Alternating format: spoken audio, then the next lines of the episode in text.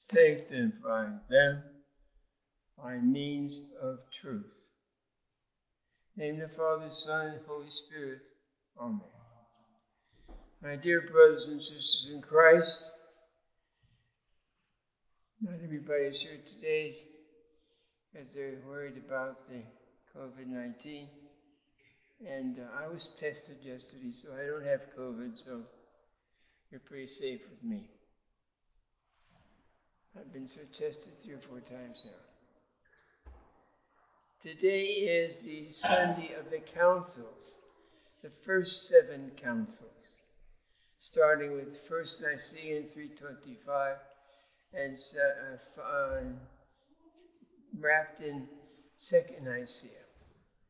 And these seven councils, especially for the Church of the East, are definitive. Uh, there have been other councils in the West. Uh, we don't give them that, that authority unless they're quoting from those seven councils. Now, in the Gospel, our Lord God and Savior Jesus Christ is talking about the Father. And he's saying in this Gospel of John, which is a beauty, he's saying that I sanctify them by means of truth. And then another place he says, I am the way, the truth, and the life. It's no small thing these days to know the truth. The highest form of truth is not something that we discover. It's not science, because science fails all the time. It's a word from God. It comes to the ultimate authority of truth. And we are fortunate that we have the Gospels and the epistles from the early church. And what were they doing? They were handing down, they were teaching the early church what Christ had taught the apostles and the early disciples and what he heard from the Father. We have a beautiful icon in the uh, the small domestic chapel in the monastery. It's on the right side of the sacristy, and uh, it's a, a, taken from the Last Supper, and uh, it shows Jesus uh, blessing the bread, and John laying on his breast. Our Holy Father recently said that John knew the thoughts of his heart because he laid on his breast and he received them. That's a wonderful gift because the thoughts of Jesus Christ are the thoughts of the Father. And knowing them, we can be reassured of truth. Pilate, when he condemned Jesus, he asked the words, What is truth? Truth is what God has revealed to us. Excuse me. I have a Bachelor of Science in Michigan State University, and in the university, they, we studied the scientific method and for the most part, uh, it was a method, all right, that they thought they, the truth is that you can make experiment repeat itself many times, that must be the truth. Well, that can happen, I mean, sometimes.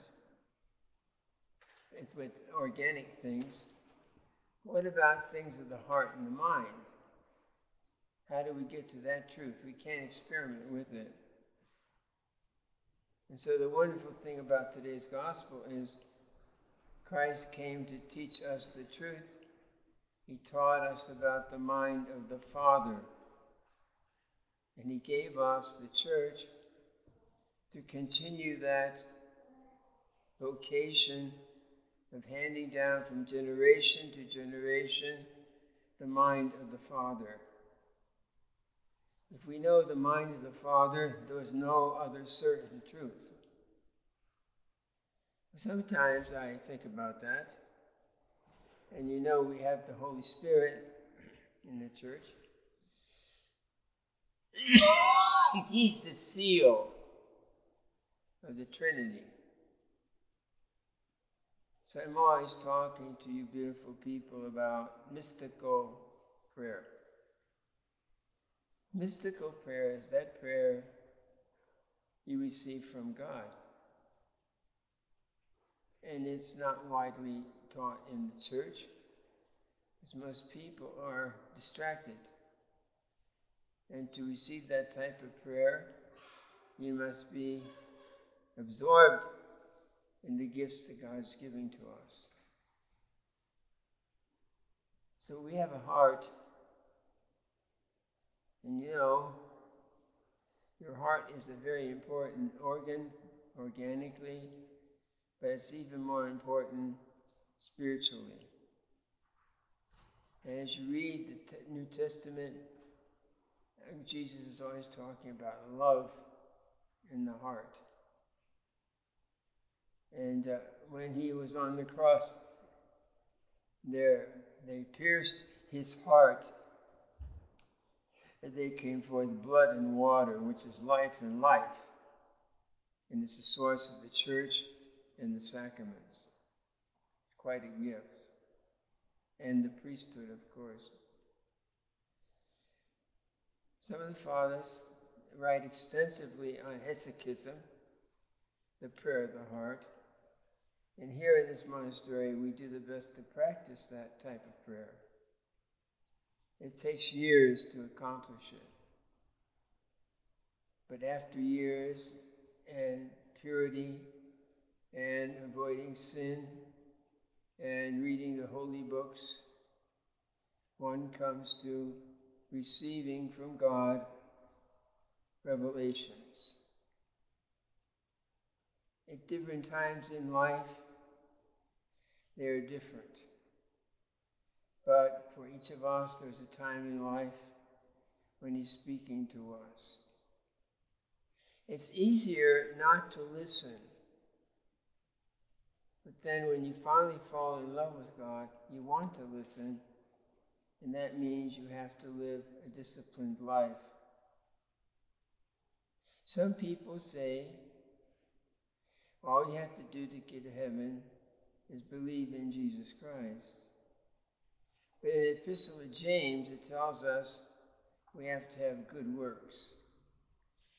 And I think the greatest work we can have is our life of prayer and our intimacy with God in our inmost being. I sometimes compare this to a young couple that are in love with each other. And of course, I've been a priest a long time and I married a lot of people. And they decide to come in and talk to the priest about a wedding. And they were so enthralled with each other that whatever the priest had to say, and he usually gave six months of instruction, I wondered if they ever heard it. They were sort of blinded by the mystery of each other. We say they were in love. If you're not careful with that love, it can wane. And be very careful with that love. If you really love a person, just like Jesus died for us, you'll die for that person. If you really love a person, you want to know the thoughts of their heart. The greatest romance in our lives is God. He's also the greatest mystery. But it's in Him that we find our source and love. In the book of wisdom, it says that uh, from all eternity, God knew you. That meant in the mind of God, whatever that is, He knew you were going to be here. And He wanted the best for you. Sometimes people don't realize that. We have the problem of all sorts of things. Everybody wants to be entertained. In our society, we work like dogs to make a living. Education is supposed to be the key to success, but it may not be. And then we become disappointed. There's a little saying among the monks that uh, there were two monks, and they both were garden, gardening. They had raised vegetables for the monastery. And anyway, one monk would look at the other monk's garden, and he would look at his garden. They would compare their gardens. And if they didn't think they were measuring up, they'd become upset. Just worry about your own garden. Worry about what's going on between you and God. People are foolish and that they waste their life on things that are negligible. Not everything is negligible. Beautiful music is not negligible. Falling in love with God is not negligible. But you might have a hard time maintaining that relationship to the point of you are looking at somebody else's garden. Sometimes I read the lives of the saints and I say to the brothers in the community, look how lucky this little person was. I mean, they were saints from the moment they came into the world, and God watched over them so specially. And then you what you're saying is, I'm not so much a saint. But you are a saint in God's eyes. He gave you all the propensity to become a citizen of the heavenly kingdom and to feel in your heart the beat of God's heart. I often think about the Blessed Virgin, and she was carrying our Lord under her heart for nine months, and their hearts were beating together. Isn't that a miracle? Isn't that a wonderful thought? That's the way we should be. Your heart and the heart of God in harmony, loving the gifts you've given, the people who you know and love, your own garden, and not looking at somebody else's in jealousy. You are a particular gift from God to all of us. I never met a person that I wasn't interested in. That's a gift from God. Why was I interested? Because I wanted to know how lively their relationship with God within their heart. Do they hear His voice? Do they feel His presence? Do they avoid all sin? Are they in love with God they would never hurt Him? Yes, it's a challenge, but it's the most important challenge on the earth. Some of the fathers, Eastern fathers, they're the epitome of teaching on the prayer of the heart. They say that uh, the heart must be pure and must be dedicated. And then God comes with His divine grace and lives in you. It doesn't mean it's always a jolly situation because God is demanding for your own good. I think the most happy day of my life was when I was ordained to the priesthood. I didn't know I was like Paul. I didn't know if I was on the earth or in heaven. It was a magnificent day. And I always cherish that day in my heart, especially if I get blue or something like that, or I'm not concentrating in prayer. How do we pray? With the thoughts of our heart. How do we have good thoughts to say to God? by reading what the apostles give to us in the scripture and the saints, the great saints, the great fathers. So I a long time ago, I'd read the Bible many times, but I sort of read it like I was reading a book. But after a while, when you develop in grace, divine energies of God, you, you change. And all of a sudden, when you read the Bible, God is revealing things to you, always within the context of the true faith. So that's why this Sunday is so very crucial the Sunday of the councils. The fathers gave us the councils so that we know how to judge what is true and what is not in the matters of faith, in moral teaching, in life. And many people have died for those truths. It's not easy to die. It's difficult. In the military, sometimes I was a hospital chaplain or things like that. I thought it was a very difficult job. I would go to a room one day and the guy was there and I'd make a communion list to bring him communion. And the next day the bed would be empty. He'd gone home to the Lord.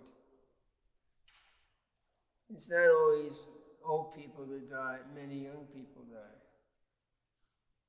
And I always hoped and prayed for that person that his relationship with God and the sacraments was salvific for him because he was in love with God and the church. The church is a beautiful place. This particular church is filled with art, expressing the mysteries of faith. People come here to be close to God. I've told this story before, but I will tell it again. Mm. On Sundays in the seminary, we would have a pontifical liturgy. That's a pontifical liturgy if a bishop is present to celebrate the liturgy. in any way, there were high spots, and the music was really great, and all the seminarians were there, and the bishop would be there. If we didn't have the bishop, we had the rector of the seminary. And uh, after liturgy, we'd go to the refectory and we'd have a special meal. And then we could read or study in the afternoons. He said the high point of the week was the Sunday liturgy. Beautiful. Now, at that liturgy, miracles were taking place. The greatest was the Eucharist becomes the body and blood and soul of Jesus Christ. And we poor miserable creatures receive his body and blood, and we grow in love with him. And it's the food for the journey to heaven. So one Sunday, the, the, things were going along pretty well, and uh, the bishop had given out communion, and uh, a man came into the chapel. And uh, he walked up into the sanctuary and laid on the floor, which was unusual. So we did not bother him. The bishop finished the Mass and everybody went on their way to the lunch. and uh, two deacons stayed in the chapel. And they went up to the man and said, Can we help you? And he says, Yes, you can. He said, I just lost my wife. And I had to find a holy place to come to be so I could be close to God and to her. So they picked him up off the floor and took, there was a cloister on the side of the chapel. They took him out there to walk and be and console him. Where else would he go? Be close to his lost wife. He had faith that she was home with God.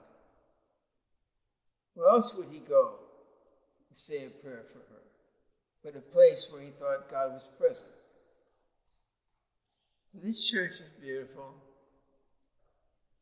And on the altar is the tabernacle with the holy gifts in it the body and blood of Jesus Christ, along with the Holy Father and the Son. There's one person, the Trinity is there, the other two are also. So people come here to be close to God. I come here to close to God. Of course, I feel close to God in our little chapel. I always feel sort of close to God. I love it. It's something that grows in you. But as you grow older, your relationship to God matures. And you speak the words of faith to Him. And He assures you that from all eternity He knew you. And He is the place for you to go when your life on earth is ended because you are His special child. He feeds you on the body and blood of the Lord. You are his special child. And he left you all the secrets in the gospel and the teachings of the fathers to help you in your journey. So this Sunday of the Fathers is very important to us. It's just not another Sunday. Sunday which we celebrate the knowledge of God that comes to us through the fathers of the church, the apostles, the words of Jesus Christ to our hearts. In our hearts is the tabernacle where God dwells. In the name of the Father, Son, Holy Spirit. Amen.